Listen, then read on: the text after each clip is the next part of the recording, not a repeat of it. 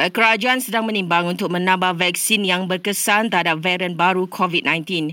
Ujar Menteri Penyelaras Program Imunisasi COVID-19 Kebangsaan, ia antaranya varian daripada Afrika Selatan yang didapati agak agresif.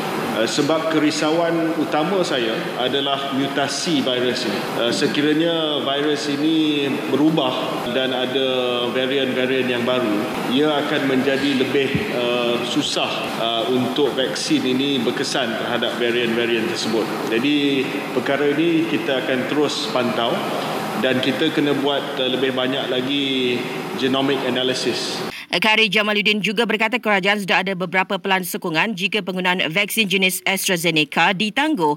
Langkah itu akan diambil jika vaksin tersebut didapati tidak sesuai digunakan di negara ini. Terdahulu Kementerian Kesihatan berkata Malaysia akan terus menggunakan vaksin jenis AstraZeneca. Jelas KKM ini kerana insiden melibatkan vaksin itu jarang berlaku, maka manfaatnya melebihi risiko. Bagaimanapun pihaknya akan lebih waspada kerana ada laporan insiden melibatkan vaksin itu di luar negara.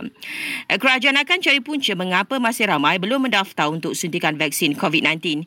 Ini kerana setakat ini baru 7.7 juta tampil mendaftar daripada 26.7 juta pengguna aplikasi My sejahtera. Sasarannya ialah sehingga 80% penduduk mendapat suntikan vaksin COVID-19 untuk mencapai imuniti kelompok.